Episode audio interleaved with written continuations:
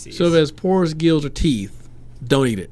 Just No, don't eat they're- it, just Kevin. don't Just eat it. don't I'm not eat it. I'm just curious. I, I, Only I, eat mushrooms you get from Gowin Valley Farm. I Exactly. plan- Five, four, three, two, one. What's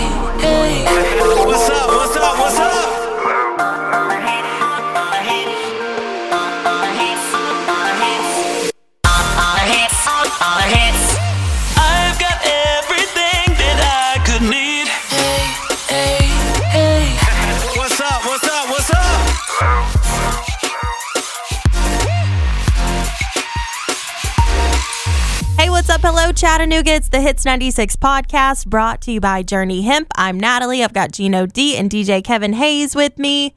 Later on in this episode, we are going to talk to Gabe and Emma from Gowin Valley Farms, and we're going to learn a little bit about mushrooms. What mushrooms are safe, what mushrooms are not safe.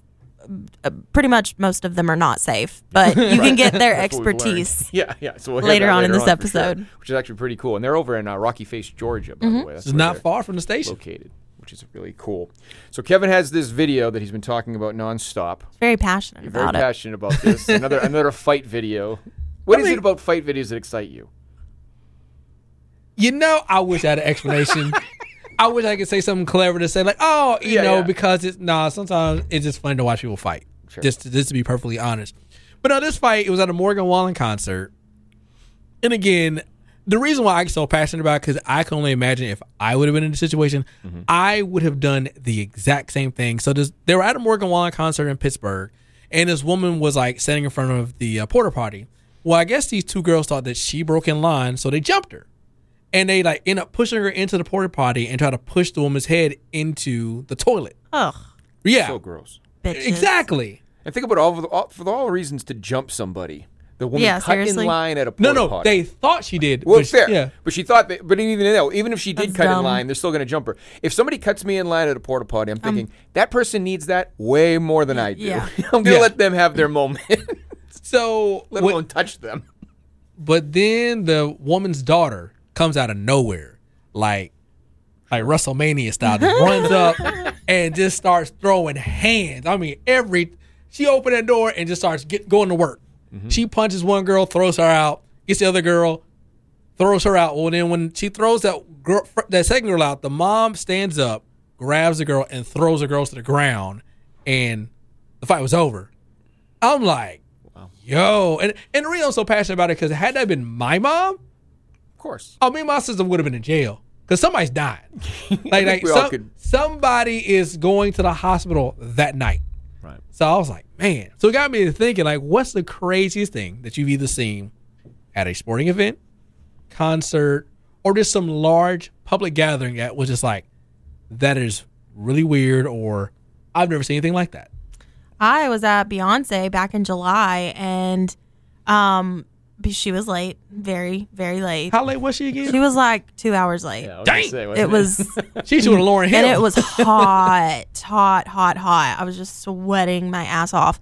But um, during the show, when it got dark, we there was two girls that ended up showing up beside me, and they brought out weed. I had never seen it like I've seen it in the movies, like where people like smoke up at concerts or whatever. But it's like, how in Yeah. the world did you sneak that in here? So how this was in like a vape pen. This was no, this, was, like the real stuff. The gra- the whole like in the, The cigar. everything. Yes, joints with them. Yeah. it's a joint. Yes, I was like, oh my gosh, I was so nervous too because like I don't know. well, now you're all in the yeah. Yeah. I like- get it.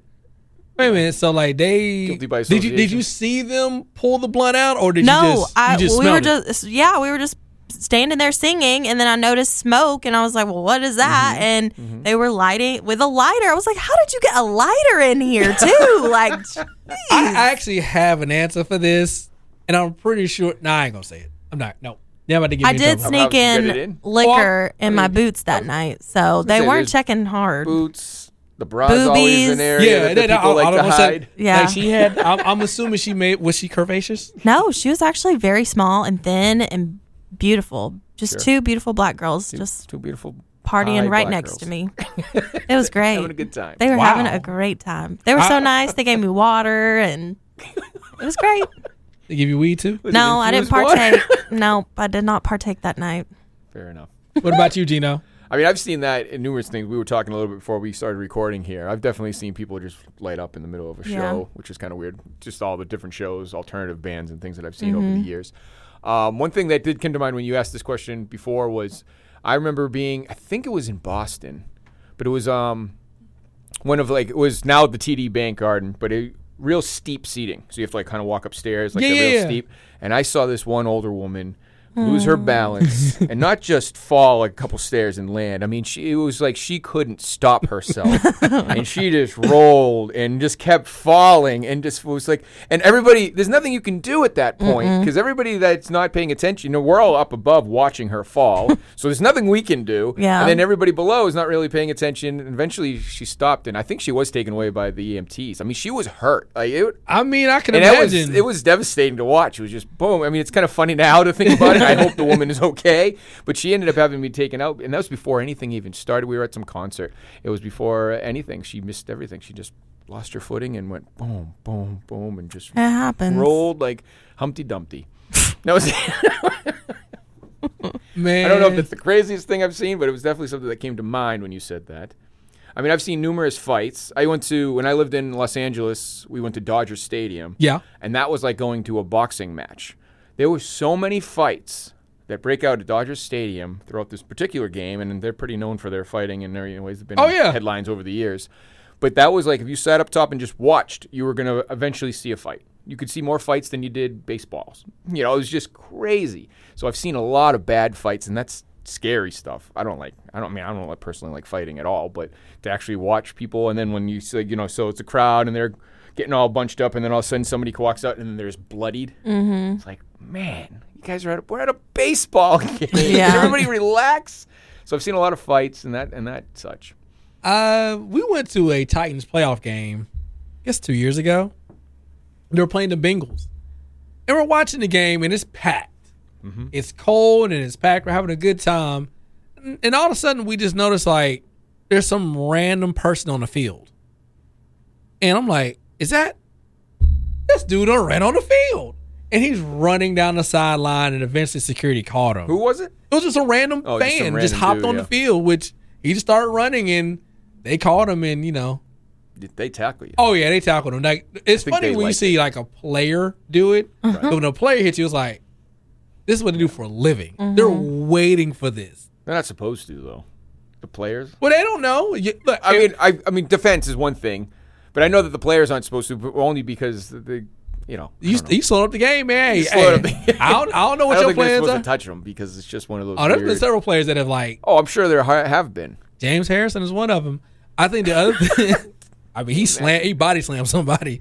Um, I think the other thing that was crazy that I saw, um, I was actually at a club. It was a party, and this it was years ago. It was here in Chattanooga, and this girl was on top of the bar spraying everybody with beer, Mm-hmm. and she sprayed everybody indiscriminately. Didn't matter. Right. Now, of course, all the dudes were gentlemen. We're like,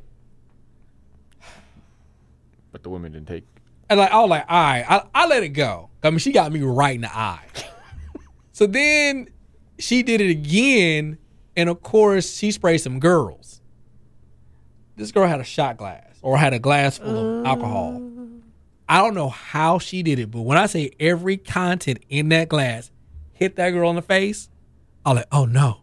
So then they get the she's like she's like, what are you doing? And like so she's yelling at the girls. And mind you, she's standing on the bar. So the girls just snatched her off the bar or oh snatched her took tackled her. And you know how, like in the westerns how they drag you across the bar? Mm-hmm. That's how they did her. Security's on the other side. So they giving her the business. Just bah! I mean just cracking her. So once security finally got there, everybody kind of parted. So I'm like, who, where, where'd the girl go? I didn't realize they had knocked her wig off. Oh, you didn't Uh, recognize her. Did, could not. I mean, they, I mean, it was bad, but I was like, I mean, I felt bad. I hate to see anybody get jumped, but at the same time, kind of like, you did this spray everybody If with you're Bud Light, spraying, spraying Yeah, everybody yeah. else, you're asking for it. like, and that's and she got all of it. You guys would be so proud of me. Last week I was on vacation Mm-hmm. and um, I went to a my very first strip club and my very first burlesque club. Wait a minute. When you say strip club, you mean like I saw boobies. And when we're supposed to be proud of you, what part are we supposed to be proud of you? Because I've never done that.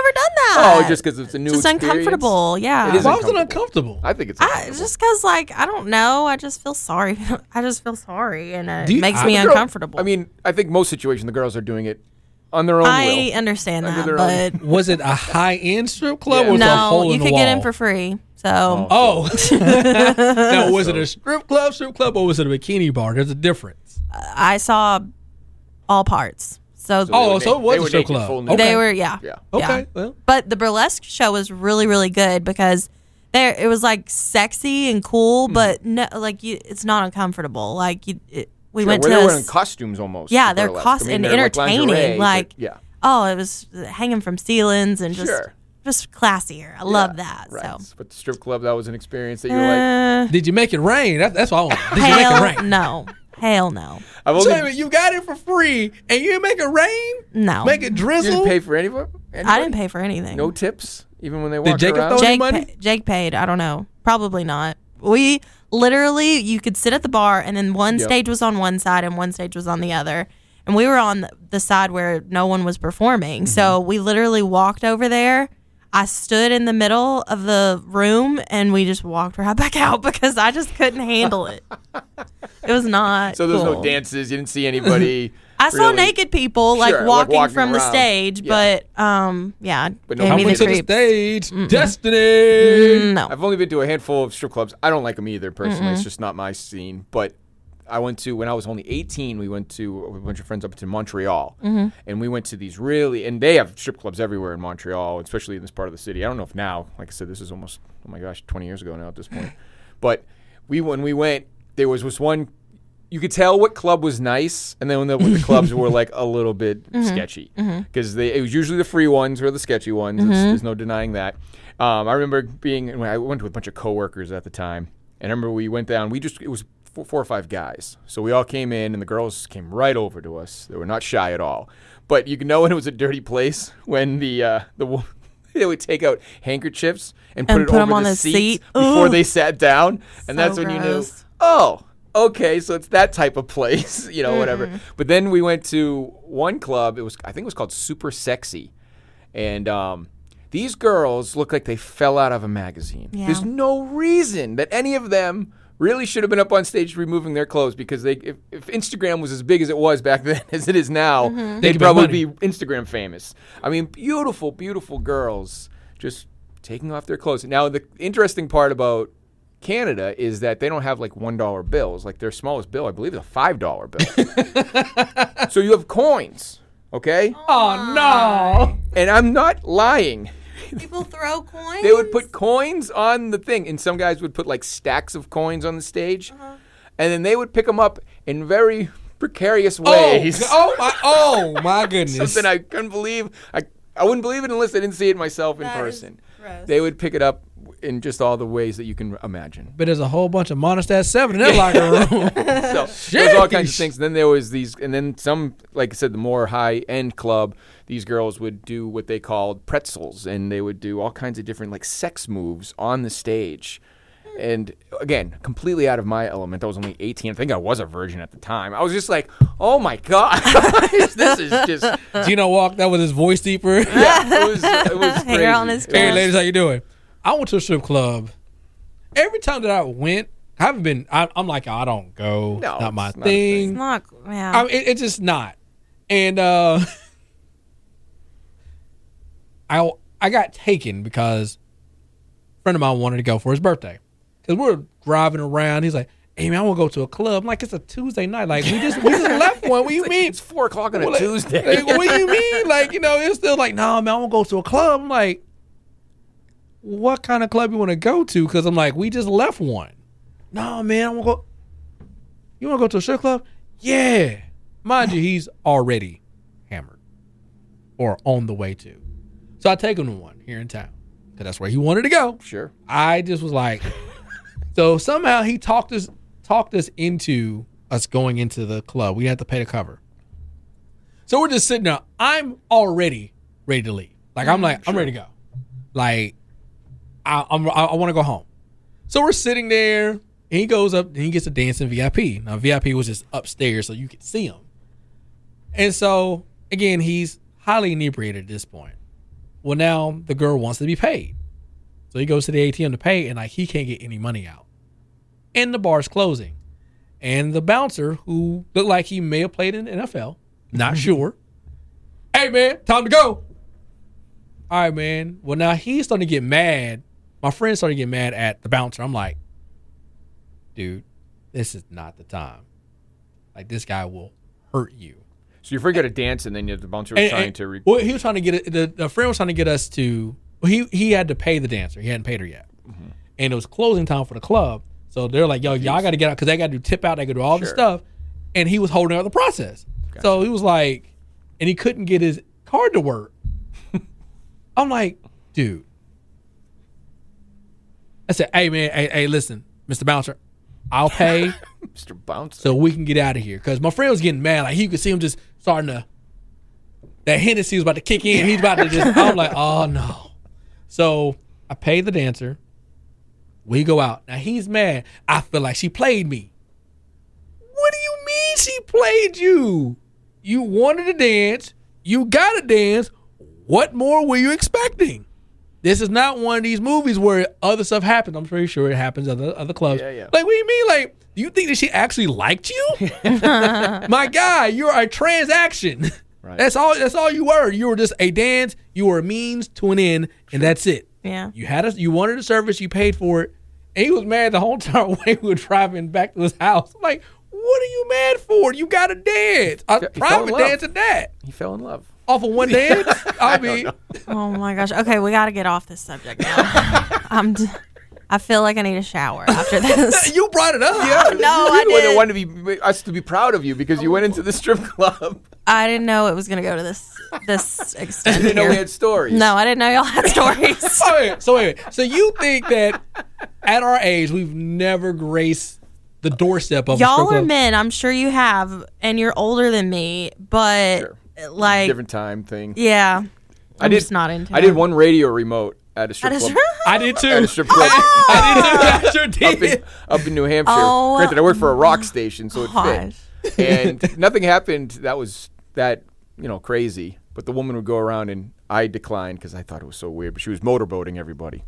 She was motorboating, or you were No. allowed to motorboat her. Well, if you wanted to, I'm sure you could sign up. But she was going around Yes, offering. sign up for. She was going around offering motorboats, and I was like, I'm, so I'm good. I'm good. I'm all set. Yeah, I especially just- when you know every Tom, Dick, and Harry that's in here already had their to head in try. That's a good way to catch mono. But that was like the only crazy things I saw. Other than that, every the girls are always really were always very nice, and you know, I didn't talk to them. I was just too scared. yeah, it's a weird thing. It's a weird It's thing. not my. It's not my. it's uh, not my cup of tea either. I just like I'm not gonna pay you to dance with me. I don't like But- clubs in general. I don't hate on it. You know, get your money, girl. Sure, I'm Or all if they're about that comfortable with it. support. That's what I'm saying. If hell these girls yeah. are signing up, they're doing. They know what they're getting themselves into, and Be safe. it is what it is. Just be safe. Exactly. All right, let's play this Exactly. whatever question game you have. It's not a question game. This is actually something just I, I found online. I guess these are according to AI, right? This is something that was done by somebody on Chat GPT or whatever. Fun but controversial questions. Okay. Fun but controversial questions. So I thought we'd go through a couple of them, and then eventually we'll be talking to Emma and Gabe from uh, Gowin Valley Farms. We'll talk mushrooms and so much more. Yay! But we'll get through a couple of these.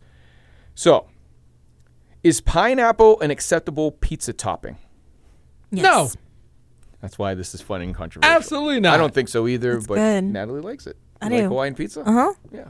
I Yeah, like, I don't like any pizza, any topping. I love pizza. I mean, I'll eat a Hawaiian pizza. Don't get me wrong. There's something about just having it be kind of cold. I don't really. Like, Yeah. Pineapple's kind of cold usually. Yeah. No, thank But you. But I like it. It's like the warm ham and the cold and the butter and the ranch. Oh, it's so good. Yeah. I love it. Yeah, I agree with you. I think I don't think so either. But Throw it in the trash. there's a lot of people listening right now saying, "Oh yeah, Team Natalie. I love that." Would you rather fight one horse-sized duck or a hundred duck-sized horses, 100 duck-sized horses or one. or one giant duck? Essentially, one giant duck that's the size of a horse, or a oh. hundred duck-sized horses. A hundred duck 100 sized horses. duck-sized horses. Yeah, I think I would too. I think you You I'd- could kick just them step jokers. on them Right, or but whatever. A giant duck coming at you. What are you gonna do? Them jokers are mean, man. Peck you out. Is it better to have a time machine that only goes back in time, or one that only goes forward in time? Back in time. Yeah, I would say back in time because Picking lottery you numbers, don't know baby. what the future holds, and I, you may not want to know because you'll have to dread it or be excited about Right. it. But if you want to go back to like good times, you could always go back. Yeah, because I guess if you're going forward, you're never coming back. You So you're can. gonna skip. Well, not according to this question, okay. right? I mean, Whatever. that's what the whole thing Oh, is. yeah, If yeah, yeah. If your time machine goes back, at least you can you know what you're going back to to an Mm-hmm. extent. But I guess if you go in the future, you're gonna miss ten years and not know what happened in between. yeah. I'll go back to 2015 and invest in Tesla. Heck yes. I always thought it'd be kind of fun if I had a time machine. I don't know why this is such a random thought. Is if you started like, and remind me. Actually, have you ever seen the song that that um that movie? What the hell was it called with the Beatles? Oh my gosh, Yellow. I think it was called Yellow, or whatever. It's the one when the guy, the Beatles don't exist all of a sudden. Oh, I know what you're talking about. He wake wakes up and some kind of weird anomaly happens. oh, happens I, and I the know what you're talking about. Are no longer existent. Yesterday, yes, thank you. Yesterday. Yesterday. So he wakes up and the Beatles no longer exist. Okay, and there's no real. The cool thing about the movie, they don't have like any kind of sci-fi element to it other than this happened to this guy. Mm-hmm. So he wakes up and he starts. He's a musician and he starts playing the song or whatever. I won't ruin the whole movie, but more or less, he's playing the thing, and then all of a sudden, his friend's like, "Oh my gosh, that's a beautiful song. Where is that song?" He's mm-hmm. like, It's the Beatles. "It's the Beatles." Like who the Beatles? who are the Beatles? And this and the whole movie is about how he is basically reintroducing the world to the Beatles music. That's cool. So. I thought it would be kind of funny to take that kind of premise and be like, what if if somebody wanted to be a stand-up comic and knew about you know Dave Chappelle, for example, or uh, Nate Bargatze, or whoever else. Matt Rife right now is absolutely huge. All these comedians took all of their stuff, went back in time, and just did it before they did it. Would it be as funny? Uh, Probably, Probably not, not. But some of it might be. I don't Yeah. know. It's kind of interesting. Is it about the jokes or is it about the man The or about person. the It's, about, woman? it's Yeah. about both, I think it's also about the delivery. yeah. Like I- Story. yeah. Like we could tell the same story, but depending on how you tell the story, either makes it great or like Mm-hmm. you could have kept that to yourself. Right. Fair enough. So yeah, I'd go back to it. I agree. I agree. If you could swap lives with a fictional villain, Hmm. just for a day, who would it be? Fictional villain. A fictional villain. Magneto from Who X is Men. that? That'd be kind of a fun one. Um. I was going to say my answer would be Captain Hook from Peter Oh, Pan, that's a good one. just because I think the pirate life would be cool and to be the captain And you see all the pretty mermaids. and the pretty sure and the pretty mermaid. You know what mermaids actually were, right? what? Manatees. Really? that's the legend. That n- hmm. no, I mean, that's, that's that- never been proven. that's not the le- that, that's what they believed that, that what they were looking. what they at. were yeah i mean because after a while they were just going so crazy out at sea that they would and they were down bad. I'm just gonna say that.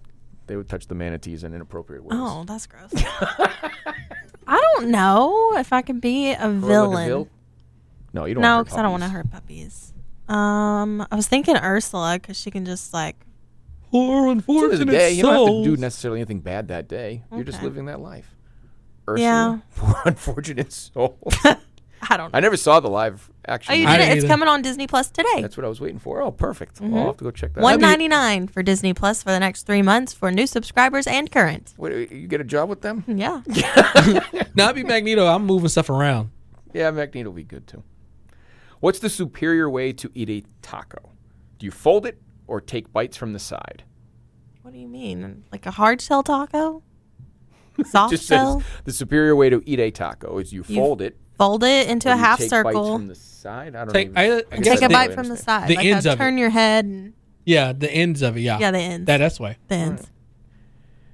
Do you think aliens would prefer to communicate with cats or dogs? Cats. Yeah. Dogs. They're cats are Cats don't care.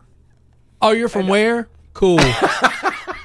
the cat is completely. like, like, I mean, you wouldn't, could, you could be wouldn't gone. have stirred like stir things up with a cat. If it was a dog, the dog would like fight back or whatever, you know. Now the dog would be like, "Oh, you brought treats? Oh, this is a this is a Martian sea a Martian dog biscuit, right? Okay, I've always great." thought it'd be funny if- if an alien did see us like walking a dog or taking care of a cat or whatever. They'd probably think that we were the servants, and the animals would be the ones that would be ruling everything. Mm-hmm. Yeah. Oh yeah, Kind of funny to think about it that way. 'cause we're Yeah. picking up dog shit and everything else. One time I was taking. It was so funny. So Savannah has two dogs, right? That she kind of like co-parents one of the dogs with her parents, but oh, well, they sh- they trade them back and forth. They named Elliot and Picasso. And so occasionally I get t- stuck, and I say stuck, I don't mind doing it, taking them out before in the mornings and stuff. Especially Savannah goes to work early, so she'll be like, hey, do you mind just walking the dogs and then dropping them off at my dad's house before you go to work? Mm-hmm. No problem. So I take them out around the block, and you know they do their business, and I have to pick it up at this point. Savannah's actually pretty good about it. If she's out, her dog, she picks up the crap. Not that I have any problem to do that. It's just she feels like it's her mm-hmm. responsibility. But when it's just me, I get stuck doing it.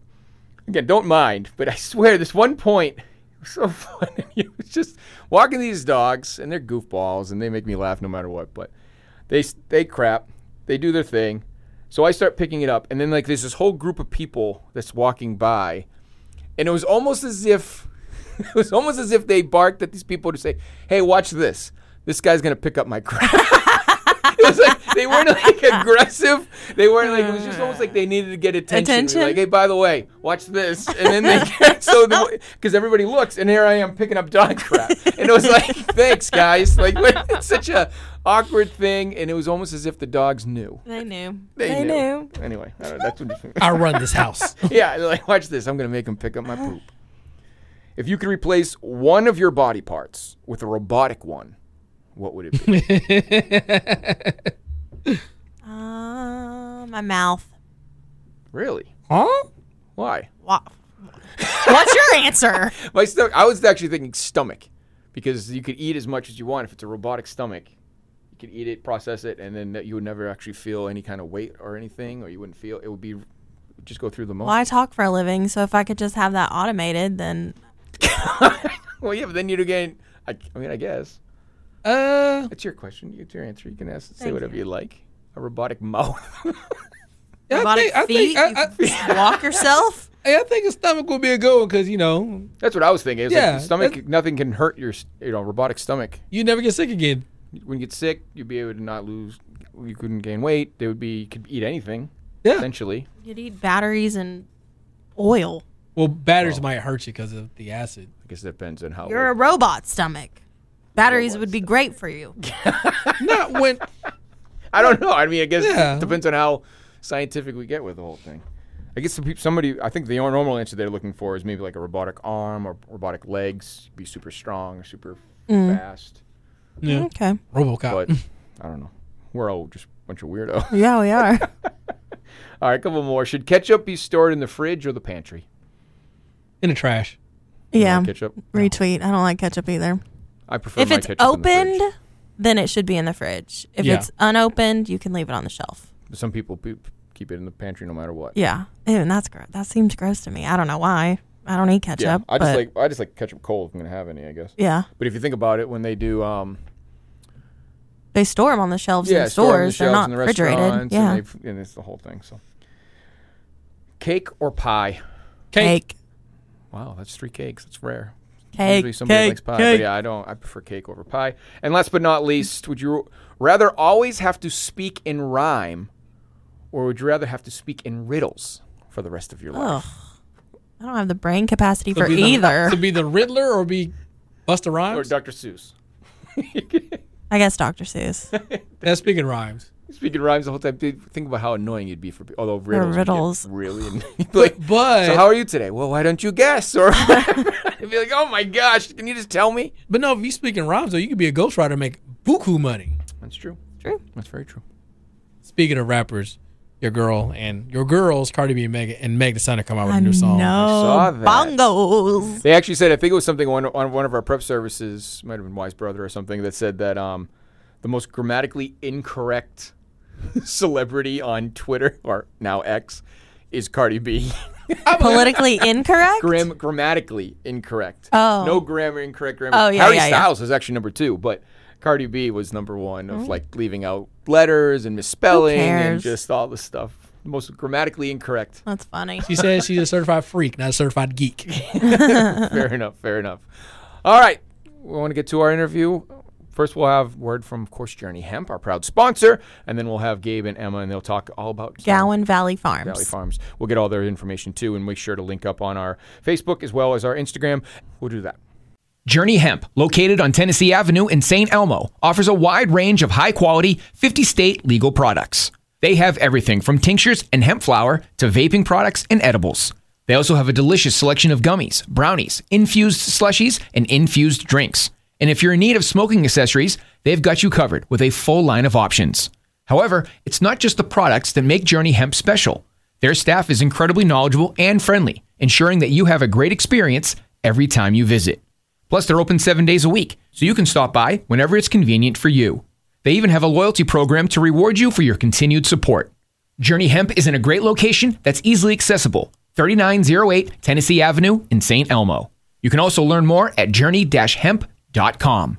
Don't wait. Your journey to wellness and relaxation starts at Journey Hemp. Today we have two very special guests, Gabriel Harrison and Emma Reigel from Gowin Valley Farms. How are y'all? We're doing great. Thank you so much for having us. Okay, so I met y'all at the market. Y'all are at the Chattanooga market every Sunday, right? Yes, every Sunday we'll also do Oktoberfest and all of the Christmas markets Oh. at the conference center. Fun, fun, fun, fun. Okay, so tell us what Gowin Valley Farms is. Gowin Valley Farms is a certified naturally grown mushroom farm. Uh, we focus on doing research with other institutions and universities. So right now we grow our mushrooms through a USDA specialty crops block grant and with the Georgia Department of Agriculture as well through Kennesaw State University and Cornell. Um, we are beta testers for them. So we grow all of our mushrooms through their patented technology. Um, and then we also are working with University of Tennessee for research internships. Um, and then we are also working on doing more different types of grants. So we work with more institutions and really focus on producing mushrooms, but with a better or a higher um, meaning to where we're providing something meaningful back into science. That's so interesting. And these are mushrooms you eat, right? Yes, they're all edible and gourmet. I get that a lot. um, we do all gourmet, a lot of specialty ones that you won't even see, um, you know, out west, just ones that aren't really even grown in the United States. And the reason is, I don't know, just people are used to their, you know, grocery store mushrooms. Right. So what in, what inspired you guys to go into the mushroom route then? It's not necessarily a thing you hear every day of like we're going to start growing mushrooms and really focus on the the science behind mushrooms really. So how, what's the inspiration behind that on, on going that route? So I would say um, I came into agriculture in a different way. I went and got my master's of marketing from Clemson. I went to Emory University and did um, creative writing in English. So uh, kind of a different background. So I wanted to run my own farm at some point. I had told my grandpa since I was like four, I wanted to do the farm as my job. And he'd ask me, Oh, how are you going to do that? Like, how are you going to pay for it? And I said, I don't know, but I'll figure it out. So I knew with COVID that I was going to figure it out. We came up here. Um, and we had gone remote. I had like a 90 day no layoff promise. So I was doing marketing copywriting. So, you know, we didn't have much work. So I spent the days working with my grandpa in the garden and learning about agriculture and what his ideas were and just spending a great deal of time with him. Um, so I started selling vegetable boxes and had about 70 or 80 people per week ending up at the end of the summer doing the boxes every week. And uh, Gabe was still working remotely for a tech company at the Atlanta Tech Village in Atlanta. Um, so he started helping kind of towards the middle to end. And we started realizing that vegetables were great, but I had had spine surgery several years ago. So I can't really do a lot of the manual labor that you need to do for like field crops. Sure. Um, so we started thinking, what other ways can we make a business on the farm? And my grandpa was really invested into helping me out at that point. He wanted me to be able to make my dream come true. So my towards the end of the fall, we started going on walks. My grandpa and I, his health was declining, so we started going out, and he would ride his little scooter around. And um, we started finding golden chanterelles, which are one of the most prized, like locally found foraged mushrooms. And he said, uh, "Oh, do you know what mushroom this is?" And I said, "No, I have no idea, but it's really pretty." And he ate it, and he's like, "This is a golden chanterelle. You should never." Eat a mushroom that you don't know in the woods or raw ever. Um, but my grandpa, you know, is from 89, from the area. He knew. Uh, so he was like, you should do some research. So I told Gabe, Gabe and I had dinner with him that night and we really talked about it. Googled, you know, Google's a great research uh, tool. Yeah, it is. Yeah, for, everyone. anything. Um, and we realized that there was just something to it. There was a up and coming kind of mom- momentum when I Googled mushrooms and foraging. it came up with tons of different articles and websites and people f- doing that. And um, there wasn't that many people doing it in the Chattanooga area. And we're such a hub for nature and education and outdoor adventure. I thought that it was a really good kind of pivot point to me. And of course, I got laid off on like the 94th day. Um, yeah, like the 90 day lo- was like real. And then four days later, See you later. yeah, and it wasn't just me, which made me feel better, not for the other people, but you know, it was like 90% of the company. Um, so at that point, it was right when we found the chanterelles, and my grandpa said a lot of people miss really good chances in life because they're too afraid of the risk and to jump into the unknown. So my dad had been spamming me Indeed jobs like every day for months, and finally I was like, nope, I'm gonna start this mushroom farm. Yeah. Um, so Gabe kind of quit his job at about that time. Um, my grandpa's health was declining, but we had started what 200 logs, about 200 outdoor logs to grow oysters and shiitake, and um, sent all the data to uh, Dr. Chris Cornelison at Kennesaw State University. Um, it was about a week after my grandpa had died, and one of my friends trying to cheer me up sent me this article about the USDA grant they're doing. So I just sent in a blind email, put all of my Excel spreadsheet information about the logs and kind of just my situation and wanting to do something really great with the farm and also connect to higher education. Um, I got an email within like two hours. We were on the phone with him the next day, and we were the fourth and final Georgia farm to be a part of the grant. So it was like, well, I guess we're mushroom farmers now. Like, I've never had anything else work out that easily in the my life. stars aligned. yeah, it was definitely. I tell everybody it was like fate and like my grandpa like Yeah. doing some magic. So so now okay, so now you're working with Kennesaw State and Cornell, right? So what are the act- give some details, I guess, on what the collaboration actually is when you're working with these universities? Because we can always say, well, you're just cultivating mushrooms. What does that actually mean? So on our end, uh, we cultivate about 30 different varieties of mushrooms, and we have to keep uh, harvest data um, and different data points for each of the mushroom bags individually. So we might be doing anywhere between two and 400 blocks of mushrooms per week, and we need to keep uh, dates on the time when the bags were inoculated, the temperatures. Um, how much mushroom is actually being yielded from the bag on this first flush, uh, the date and time associated with that, and then the same for the s- subsequent flushes moving forward. Uh, so we provide all of that to them, and then they use different software and uh, AI tools to help kind of interpret that data to give us um, metrics to be able to better grow mushrooms and improve our grow. and um, they're using the AI right now to be able to actually feed that back into the system, all of our data information, to where they are able to kind of uh, self adjust our module based on conditions that we have been giving them and you know taking in what yields have been the best seeing what those what our inputs and outputs were for that segment and then you know kind of like adjusting itself like a robot essentially instead of having to manually do it um, which right now it's semi-automated so we can control it down to the 1000th i think um, for like 22 different inputs and outputs but um, it will through our work with them, it'll be to where we aren't really having to do much of anything. The system's going to be doing it itself. It's going to be learning from us Yeah. um, over the next two or three years to where, you know, then the secondary grant we're working on will probably have more to do with like specific species and how to control that environment to where it's kind of touch and go instead of like buttons throughout the entire time. But When it, when it comes to different species, these aren't all. Are these these come from the local area where the farm is located, or are these now you guys are bringing in new species to, to grow them? How does that work? So sort of a mixture of both. Em and I Yeah. are wild food safety certified as well, so we'll go and forage mushrooms, find them in the wild, and then clone them out onto uh, agar petri dishes. Okay. And uh, we can replicate our own mushroom species from the farm doing that. We also will crossbreed several different varieties. Uh, let's say we find one in Chattanooga and one in our farm. Sure. We could hybridize the two together and hopefully take on the best parent traits of the two mushrooms.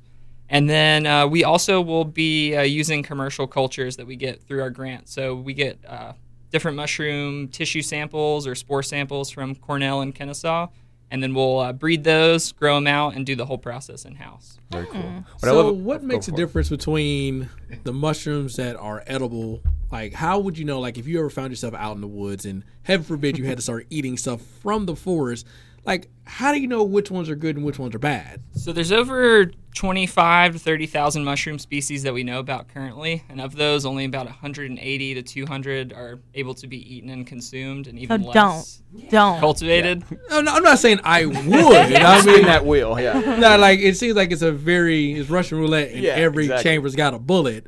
But I've always been curious because I have mushrooms in my backyard that I don't eat. Be very clear.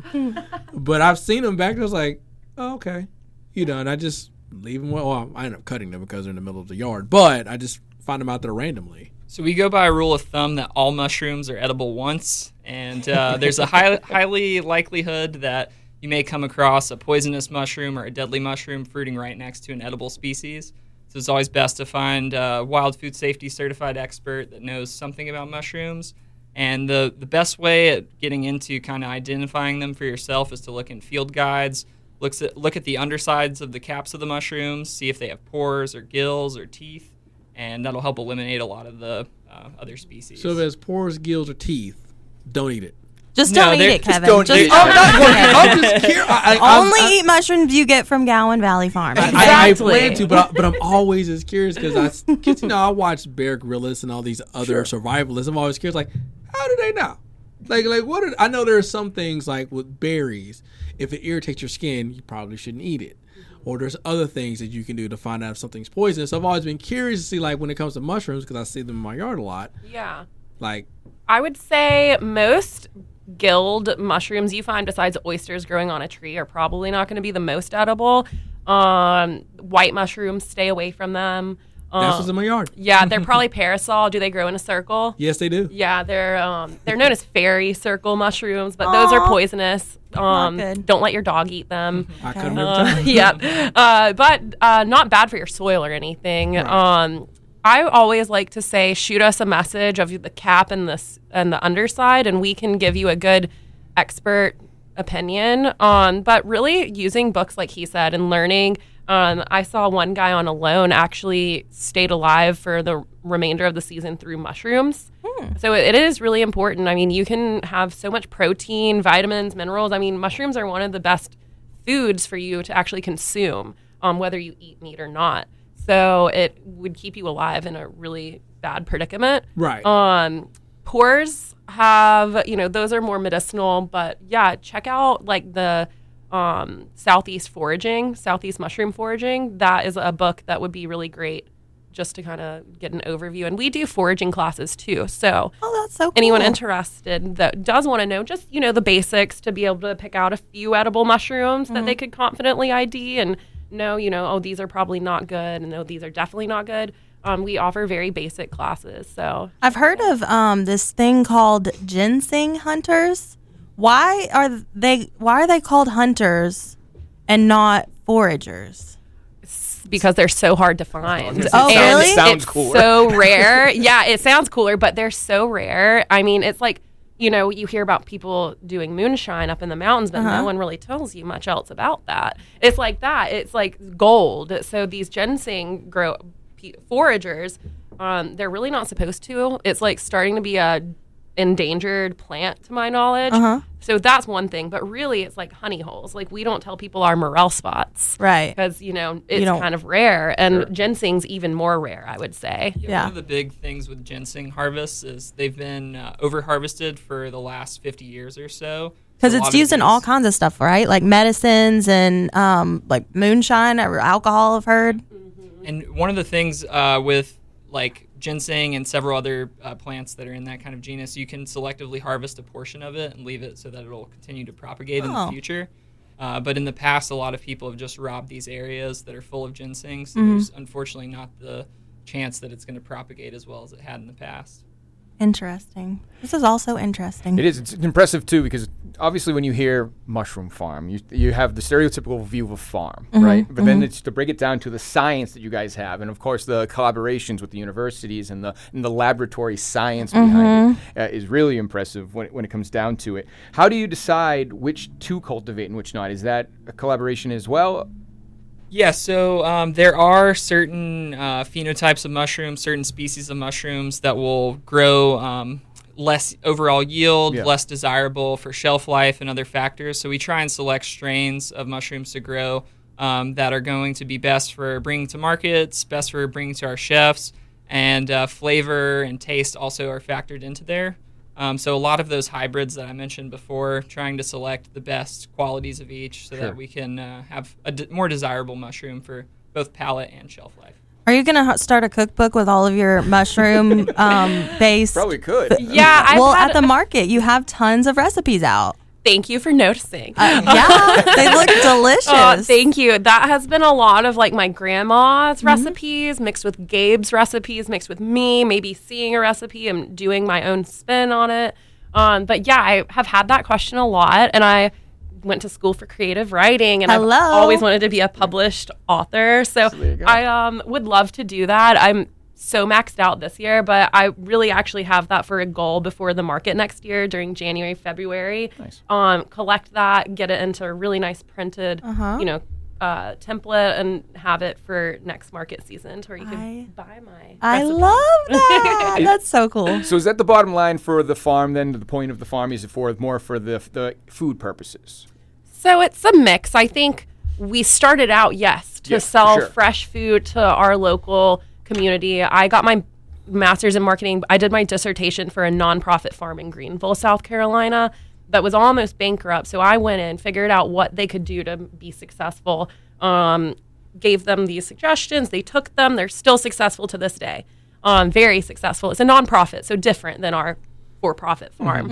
Um, but I knew at, when I was going into my business degree, I wanted to figure out how to do my farm.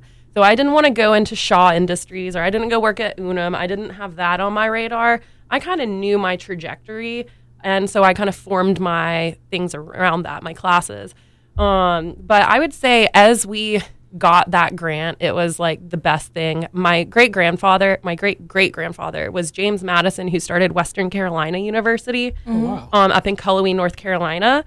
And my grandma, it was her grandfather, um, always told me one thing uh, that a man can't take from you is your education. Obviously, she grew up in the 30s, 40s, where it was re- even harder than it is today for women to be successful um, and a business owner. So that kind of stayed with me. She told me that since I was a little girl. And so when we got the ability to have a farm, I didn't just want to do this for my community. I wanted to do it for something like way greater, like what my grandparents had instilled in me.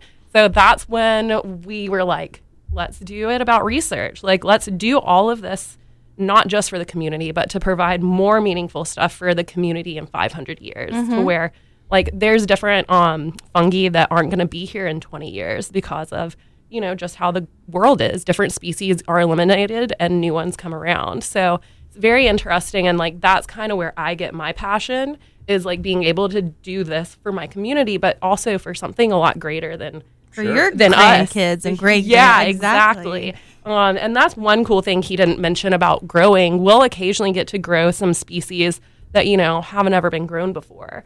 Um, Like when they say, "Hey, we're trying to work on like this mushroom. Could we send you a few blocks and see if you could get it to fruit?"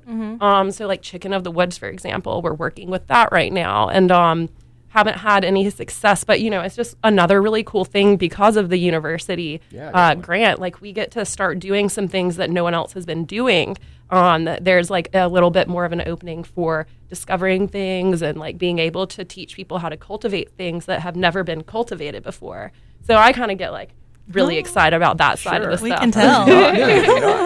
Has, has there been anything over the years of research now and the things that you guys then have that's really blown you away about maybe a certain type of mushroom, or you're just like, wow, I never knew that, and that's amazing. Yeah, so another uh, thing we didn't really uh, dive into mentioning is the utilization of different spent agricultural waste. So a lot of uh, Georgia farms have an abundance of ag waste like uh, cotton uh, hulls, peanut chaff, corn chaff, different things that could be assembled into a mushroom substrate.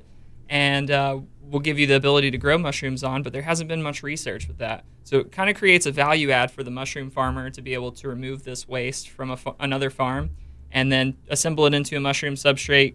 Super great for the, the farmer to get rid of that waste on the land, but then we're able to turn it into something that could then be profitable for us. Um, and we've had great success with utilizing a bunch of those different ag wastes. um, and trialing different species that maybe haven't been grown on them before. I thought it was like one thing I found really interesting was you can grow it on blue jeans, like Really? old denim. Yeah, like you know, there's a, in the fashion industry right now. Um, fast fashion is out because of how much fabric and how many you know just pieces of clothes go into the trash every year. Um, this is just on a grander scale, but being able to grow mushrooms, even if it's not for um, you know selling, if it's just to like help with reducing the waste Yeah. and then being able to continually reduce it by using different species that can become secondary or tertiary decomposers. On learning about how different mushrooms um, decompose in different ways and different species com- decompose different things is really interesting. Um, my favorite is well, I was blown away that we could use one of the other mushrooms we currently grow on our spent substrate and then grow more mushrooms, which are is just right now we don't sell those obviously, but mm-hmm. we're just doing fun research at the farm in different pa- patches at our farm. We have horse horses, so they have like a mushroom field in their pasture right now. but it's mm-hmm. cool to see how far we can actually decompose our waste and see how how far we can get it truly eliminated. Mm-hmm. Um, we try to be permaculture based, so I like to incorporate loop systems using everything we can.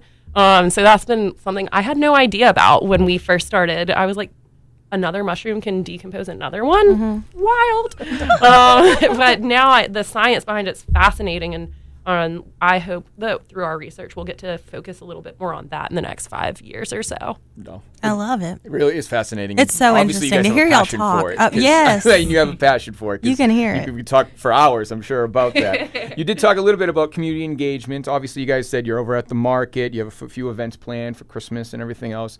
Um, talk about that again. Just go over through if somebody wants more information, if they want to be more involved, if they want to do their own little mushroom thing. How does that? What's the community engagement look like for you guys? So we are going to be at the Chattanooga Market every Sunday for the rest of the season, 11 to 4, at the First Horizon Pavilion. Yep. That's right. Um, knew my stuff. Yes, you did, girl. and uh, then we're going to be at Cashew's 10th anniversary um, pop up the and at the market both um, the same Sunday on the 17th.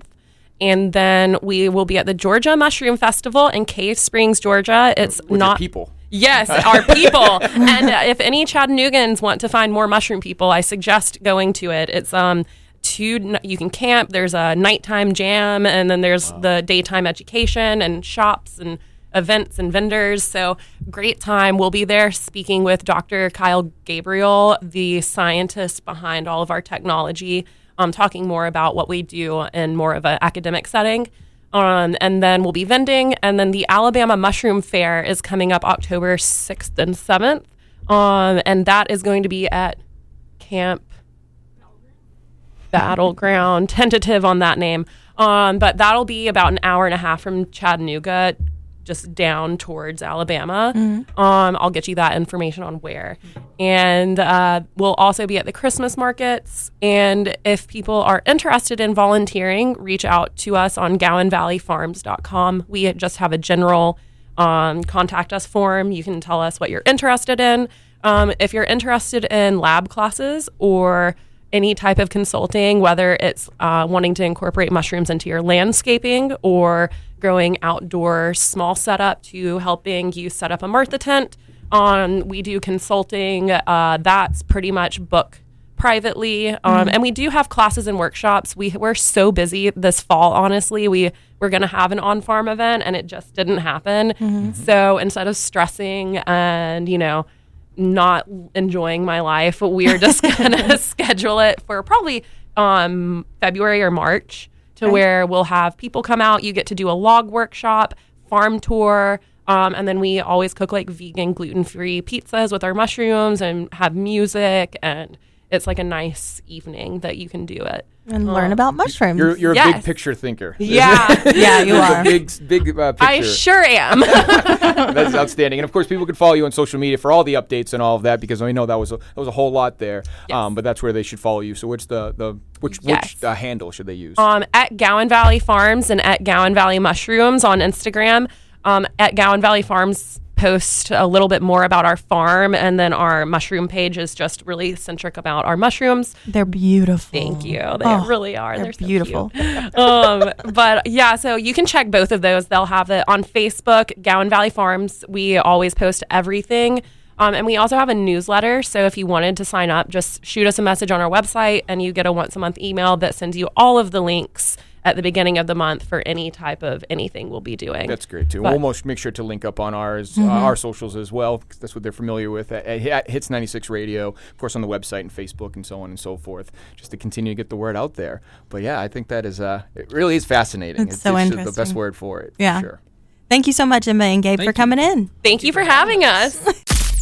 This has been Hey What's Up Hello, the Hits 96 podcast with DJ Kevin Hayes, Natalie, and Gino D.